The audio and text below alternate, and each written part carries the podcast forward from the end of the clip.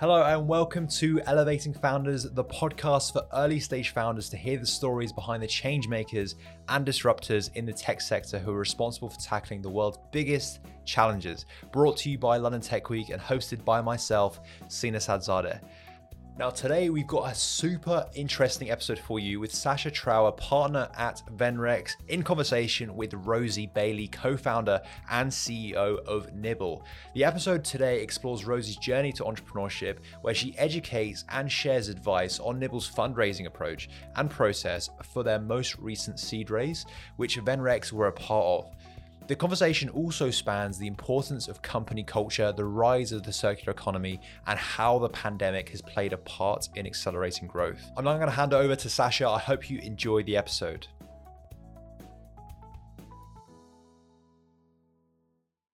Hi there, I'm Sasha Trower. Um, I'm a partner at Venrex, which is an early stage VC fund based out of London. Um, I'm delighted to be joined today by Rosie Bailey, who's the co founder and CEO of Nibble, which is one of the more recent companies to join our portfolio at Venrex. And we feel very lucky to be part of their journey. So thank you, Rosie. Um, thank you, Sasha. Nibble's an award winning AI negotiation technology for e commerce. Its fun chatbot lets customers make an offer with instant results, improving conversion and engagement.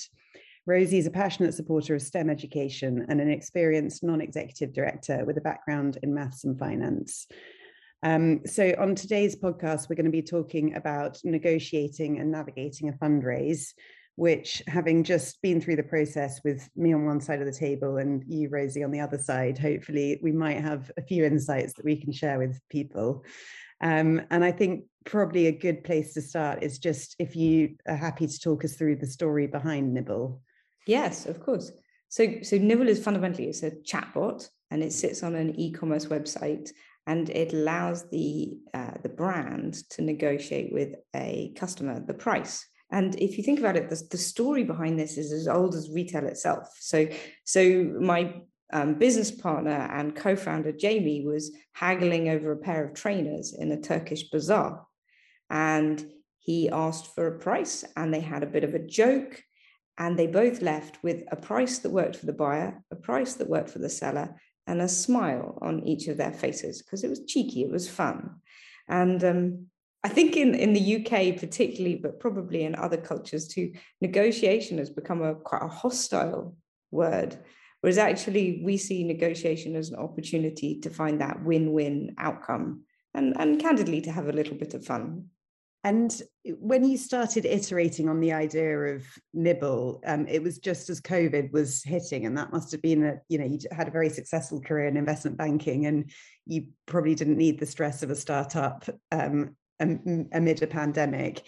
Did that affect how you thought about the business or how you thought about the fundraise? So Jamie and I met while we were studying. Um, it was a bit of a mutual midlife crisis, perhaps. We both pursued different careers and then went back to study, and we met. So my journey to entrepreneurialism, almost an accident, a very happy accident, and we were already talking when COVID hit.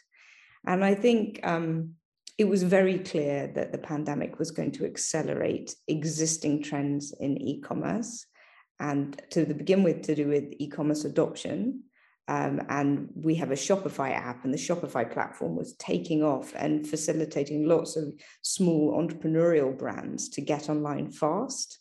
Um, and there were some big brands that got online fast through Shopify, like Heinz and things. So there were some big trends, but I wouldn't say they changed because of COVID, but they they did accelerate. And then the other one that I think is emerging much more forcefully now than it did at the beginning of the pandemic is the rise of what I would call the circular economy. So brands like Poshmark and Depop, Poshmark's the US equivalent and Depop here in the UK. Um, so powering uh, negotiated purchases that would usually happen face to face or at best on eBay via via exchange of SMS or emails and now happening online in a much more social way, a much more rapid turnaround of goods. And I think people are much more thoughtful about what they buy, buying secondhand, buying B Corps, that kind of thing. So I'm very excited about the rise of e-commerce, but specifically the rise of the circular economy. And in, in terms of um, sort of setting up a, a, business and hiring a team and you know thinking about all of the other side of getting things up and running, did did it make it easier or harder for you? Of course, it, it, it's sort of the only way we've run Nibble, so it's kind of almost hard because we don't have a normal to compare it to. But certainly, uh, one of our co-founders is based in Rome, and um, our chief technology officer is, is based in Stoke-on-Trent, so outside of London. So running a completely asynchronous uh, working from home team is just normal for us. And I think that I don't think I would have expected that. If the pandemic hadn't happened, I think I would have automatically been expecting to find a physical HQ and so on and so forth. So I think that um, has become a new normal. Um, and uh, and now actually, I think the challenge, and I'm sure other founders will find this too, the challenge is to say how much face-to-face time should we put into our working patterns, and how much should we frankly stop the use of Zoom and Slack and try and find those more traditional ways of building relationships to make sure that that we get some of those soft softer elements that you would have got from the office environment that you don't naturally pick up when you work from home. Mm, yeah, building a company culture on Zoom is something that we've had endless conversations about with our portfolio. Exactly. Um, and you know, from a fundraising perspective, I suppose as a as a VC fund, we've been through a similar um, transition, trying to think about you know how you build those relationships on Zoom and how how does COVID change the the whole dynamic of a fundraising process and from our perspective, we've found it accelerates things a lot because instead of putting a meeting in the diary next week or the week after, you're you're kind of on it today or tomorrow. Um, mm. But equally, that means that every other VC is also on it today or tomorrow. So I imagine for a founder who's who's going into a fundraising process, that is an incredibly intense thing to navigate because whereas you may have had two or three meetings in the first week or two you can you can just compress you know tens or hundreds of meetings into those early weeks. How did you find that? Yes. It doesn't mean it's, it is actually it's funny isn't it? It's easier to get on people's diaries because you can meet for 20 minutes or half an hour and and and whereas i think in the old days that would have felt really rude and and you would have been like oh well let's try and find time for a coffee and then two weeks would have passed.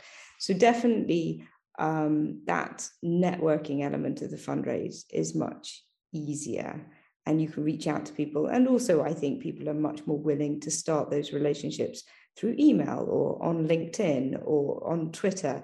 And and so i think anything goes from that point of view in terms of the first contact i think the thing that's much harder is is the relationship element. I have a co-founder, for example. So actually an important point of diligence for funders is to work out how how we relate to each other and actually when you're not in the room and you don't see the body language you don't see the way you relate when you're not talking and and i think it's those sorts of things that are you know so powerful for people's relationships but but much harder to diligence digitally um, and then I think the other thing is, is you can utilize a lot of tools. And a lot of these just simplify things. Like our, our investor deck is on, on, a, on a document um, warehousing tool where we decided to make sure that anyone could for, for, forward it but if they did, we could see who looked at it next. And we felt that was about the right balance. But it's those sorts of decisions that you can make. But it does mean that it's worth being prepared. So we knew that we were going to do a period of um, relationship building, a period of meeting people, a period of not asking for money.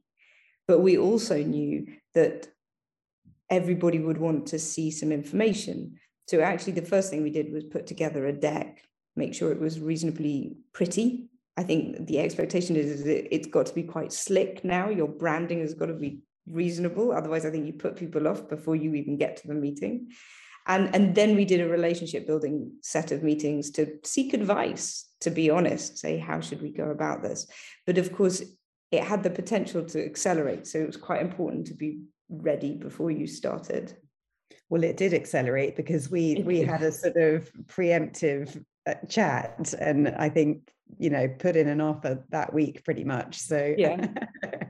Um, and and and how did you you mentioned diligencing from a fund's perspective but did you find it harder to diligence the investors that you were talking to?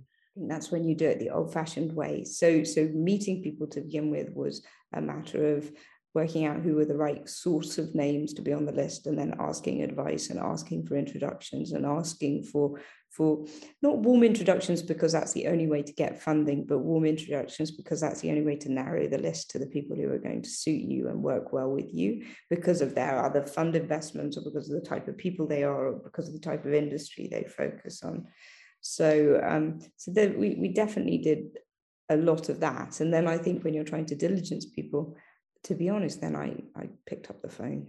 Um, you gave me some fabulous people to talk to, which was really helpful. And I talked to, I think, through you, three founders that you have invested in. And I know you emphasize that you invest in lots of female founders. And whilst no one wants to be a special case, it is lovely to meet some people who are more similar to yourself and to still feel like the fit is there. But then I also went off piste and found some people you'd invested in that you uh-huh. didn't tell me about. and, uh, and, and telephoned them and asked them what you were like. And uh, happily, happily, everybody gave me the same answer. So, so, so here we are today. And was that an important piece? You know, I suppose when you think about because you you had several offers on the table um, in quite a short space of time. How much of it was to do with the relationship? How much of it was to do with um, you, you know the terms of the investment? And and how much of it was actually just instinct of what felt like the right person to partner with? I'd like to say it was very rational, but to be honest, these decisions are mostly emotive, aren't they? I mean, I met lots of people who asked reasonable questions, a few people who asked not very relevant questions, and a handful of people who asked me the most pertinent and to the point questions. But crucially, they did it for me in quite a kind way, in a way to try and get to the answer rather than to catch me out. And it was those people that I really respected. And I thought, actually, I could learn from from these sorts of people as well because you, are welcoming someone to sit on a board with you and up until now i'd spent two years running the shop and not not having to not having to answer to other external investors right? So so you knew that you would want people who challenged you but challenged you in a way that wasn't hostile was workable and actually made you a better business and a better manager and a better leader and having having a co-founder did you find that helpful to the process? Because you've got someone to bounce ideas back and forth with. Yeah. I mean i i didn't uh, my my i didn't think about it before. I just found myself in a situation with a co-founder but if i was to think about it and found a business again i'd never do it alone. Mm-hmm. uh, personally I, I think the challenge is to find someone you work well with who's not the same as you and then it then it can be very very powerful. And that's where we are. And so when i'm when i'm sort of not sure i go to jamie and i say what do you think? And when he's not sure he comes back to me. And and we tend to see things from a different perspective. Mm-hmm. and we we can disagree but it never gets personal. And it's very very powerful from that mm-hmm. perspective. And did you find it easy balancing the dynamic in because because you're co-CEOs as well? Mm. um, in when you were doing your pitches was it obvious who answers what and you know where you both fit in the conversations or did it kind of depend who you were talking to i think it's more obvious to yeah it, i think it's more obvious to us than it is to external parties and i got a, a few people say you shouldn't be co-ceos rosie you should be ceo and and it's confusing and i think i think uh, it's a tough piece of advice. And actually, the reason we're co is because we approach things differently in a complementary way. And you need to get to know us and see how we work together to see that. Um, somebody said to me, but when the really difficult decisions happen, who makes them? and I said, those are the ones we definitely do together. But I think this person didn't really pick, couldn't picture that, you know, and I think that's where diligence and interpersonal relationships is the only way to work it out. Did, did you find you got a lot of feedback you know every meeting you have it, whether it's network building or sort of hardcore fundraising someone has a view? And did you find it difficult or perhaps really helpful filtering through all of the feedback you got and and sort of shaping that into the trajectory of the business? For us actually very helpful and to be honest, I've kind of almost written it down as the things I need to prove by Series A. It's really helpful. And so people who bother to give you feedback are gold dust. And um, and and normally it's I haven't seen enough evidence of X. And the truth is, we're very early stage. I can I can try and bullshit you, or I can tell you I kind of agree. We've got some good indications, but we haven't got enough evidence of and so i've got i've got internal checklist of those sort of x y's and z's that i need to prove much more robustly by the time i go back to the market. I think that it's always such a I, I always make a mental note. If you if you give some feedback to founders you can tell there are two different camps. Half tell you why you're wrong which and possibly you are absolutely wrong. Um, but the other half say okay that's interesting i'm going to log that if mm. nothing else to to make you know to go back and clarify because if I've got the wrong end of the stick as the fund, they take that on board and go, okay, I need to go back into my deck and just make it really clear that we're not doing that or that so I, I think it, you know as with any anything just listening and absorbing what people are saying whether it's people you're pitching to or your customers or you know being able to take that sort of feedback and process it in a helpful way is such a good skill. I also think simplifying things i mean we've created an ai negotiation chatbot and if i say that lots of people go oh and then they just don't know where to ask you the next question mm-hmm um, because they've not seen anything like it before. It's not like I've created the next 10 minute delivery food grocery app, you know, and everyone's like, oh, I know about those. And, and, and so actually, the really telling thing is to try and distill it down into something that somebody can kind of get a, their teeth into and then let them ask all the questions to get it back up to a stage where you're frankly desperate to talk about because it's the really exciting part. And actually sasha that's where i felt you were and that's why we're now working together in my opinion is is because you were like whoa couldn't you do this with that? And if you put payments in wouldn't that? And i'm thinking yeah we've been thinking about all of that but you're getting there at the same time as as we are rather than us sort of having to kind of give you something very complicated to start i think that that's a lot what we look for as well you know are we aligned with the big vision? And then what's the bigger bigger vision to that? Yeah. So a, a lot of our decision making is based on how do you feel when you get off the call? Are you just buzzing with excitement about all of yeah. the possibilities for this business? Or are you thinking oh how can i justify this as an investment what's the you know what's the low case that that would mm. be the safe case um, so no I, it, it, has to be a fit both ways i, I suppose yeah. and and in terms of you know the, the sort of strategy that you approached your fundraising with do you have any tips of what you think worked really well either in how you ran the process or just how the sort of pitching went and how the interaction with investors went i think there were a few things that we found really hard um, and a few things that we we did quite well. Um, so the first tip I would say is think about the external factors as well as the business needs. So, so as a founder, you know when you're going to run out of money, candidly. And so you know that you need to fundraise some period of time before that. But when we chose the timing to fundraise, we were also mindful of external um, environment, right? It, it, it, was a buoyant um, venture capital market at the time that we were thinking about it.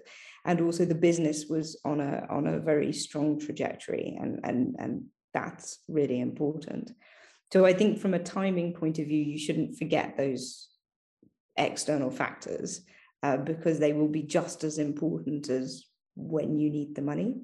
Secondly, the thing that we found really difficult was how ambitious how ambitious you can be, right? Like, should we raise money just for the next six months or a year, or should we try and raise money for the next two years? And and and where will the ambition undermine the story right and and to get that right there's no right answer but we did talk to a lot of people and we particularly talked to people who we thought couldn't or wouldn't fund us mm. to try and size that to try and work out what was the right kind of balance there um, and we were very keen to raise enough money that we would have time to really focus on the business for a time before we had to go fundraising again, which brings me to my last bit of advice and the most important is fundraising is quite distracting.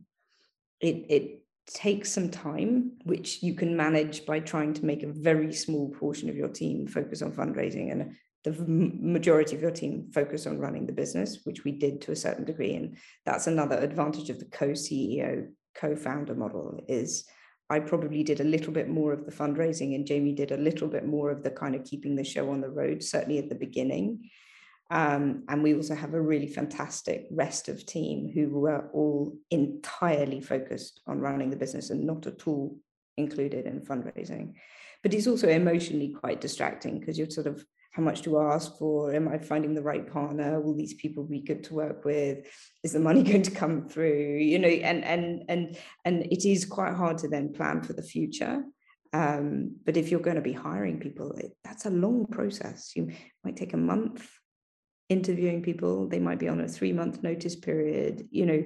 So these are things that you can't take your eye off the ball or you'll find yourself six months delayed. And what was the approach that you you took? I, I suppose it was a bit of a middle ground of beginning the yeah. hiring process. So so we so so we you and I reached a sort of verbal agreement in December, um, and it took us the next couple of months to document it. So we started our hiring plans from the moment of sort of verbal agreement because we knew it would take a while before offers were going out.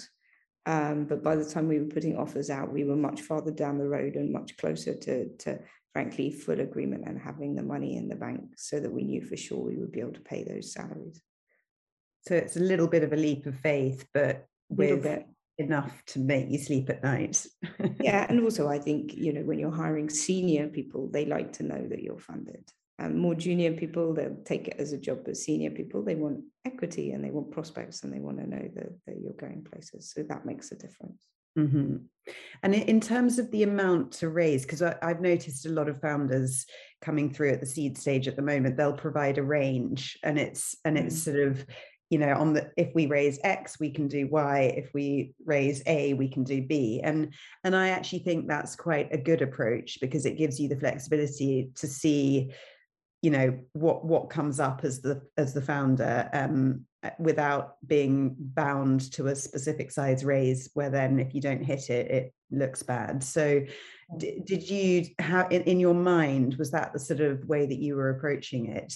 Or once you'd come up with the number did you think okay this is absolutely the number we need to raise um, a little bit of both. I think that's that's perhaps a slightly frustrating answer, but a little bit of both. It, it, was really about how ambitious to be, and I think the way you've articulated is really great. You know, you, you basically say this amount of money will let me do X, and X isn't a amount of time. X is a, a step change in your business. So, so it will allow me to launch my Shopify app or or double my number of client base or you know and and i think or go into a new territory or make sure in our case that the bot is fully ai automatic and you know those sorts of things. Mm-hmm. um, and tech development's expensive right? And and building a saas business there's a lot of investment that goes up front.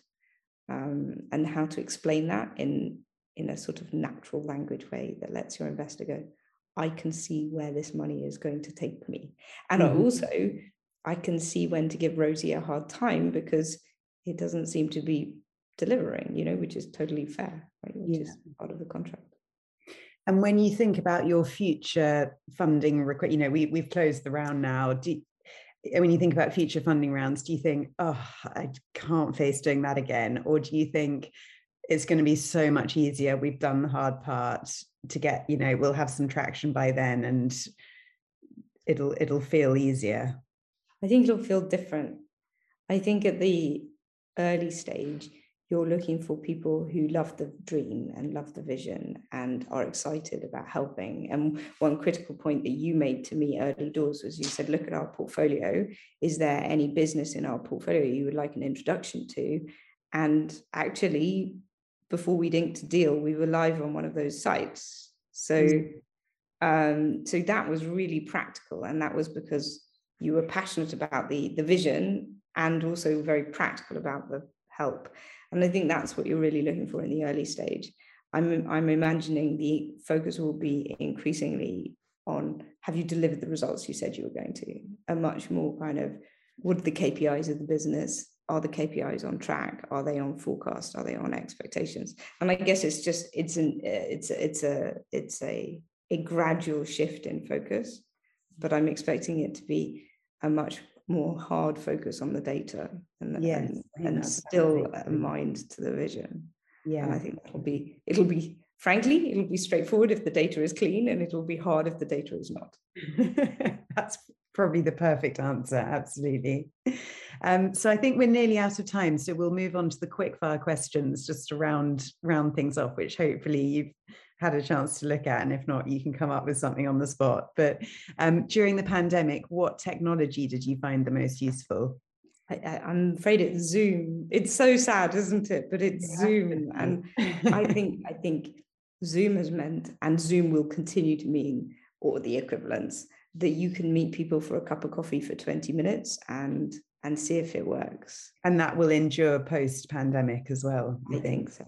I think so because it's the way of just not costing anyone too much time and seeing if it's if it's a fit and then you have to meet face to face at some stage otherwise the world just becomes a very two-dimensional place yeah and if you could go to the pub with any entrepreneur who would you choose i've got two options i've thought of two people my my sort of aspirational one is there's somebody called william tunstall pedoe who created the technology behind alexa and is a ah. big believer in voice technology and voice technology for ecom. And that's where we want to take Nibble. Uh, we want to be voice activated in the end. And then my second one is I'd actually quite like to go to the to the pub with Joe Wicks. yeah. I slightly hope he wouldn't have an orange juice. that is so not who I thought you'd want to go to the pub with, but but he was amazing, right? I mean, he had us all doing burpees in our front room, right? I mean, isn't that just astounding? Um, he could be the he's just got such energy. One of what you know, what technology did you find most useful during the pandemic? yeah, Joe Wicks, PE with Joe. we did it. Um, and what's a startup that you're particularly enjoying watching at the moment, and why? Am I allowed to say Nibble? I think you can say nibble. It's got to be nibble. top. I mean, like I haven't found a startup with such a good sense of humor. Do you know that if you negotiate with Nibble, if you say "tell me a joke," Nibble will tell you a joke. I haven't tried that. My DD didn't take me down that route. um, That's brilliant. Who writes the jokes? Oh, me and Jamie. It's it's it's a very very special form of dad humor that won't offend anyone. Fantastic. Um, and fill in the blank. To be a founder, you must be optimistic. Very Do you good. know they talk about this in the Navy? They talk about the value of cheerfulness in a leader. And cheerfulness is absolutely vital to keep the troops in order in the Navy. But it can't be too extreme. It can't be gallows humor, but it must be this optimism, but without um, without a disproportionate view on the outcome. Anyway so i think that optimistic outcome it's it's necessary. That sounds like a very good company value as well yeah. to have in the mix. Well thank you so much. That's a that's a lovely note to end on. Um, that's been a really enjoyable conversation. So thank you very very much. Thank you sasha. It's been really fun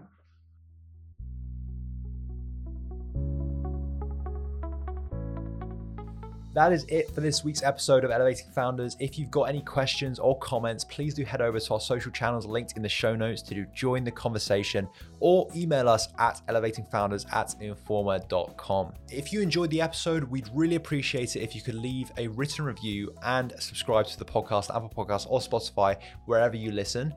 And I've got a very, very special announcement. Elevating Founders Europe is back this June at London Tech Week. And if you haven't already registered to attend, what are you waiting for? It's an amazing event. I went last year and it's incredible. And this year it'll be even more extravagant because we've got over the pandemic. So please do visit londontechweek.com to find your passes and I will see you there. Thank you again for listening to this episode and I'll catch you in the next one.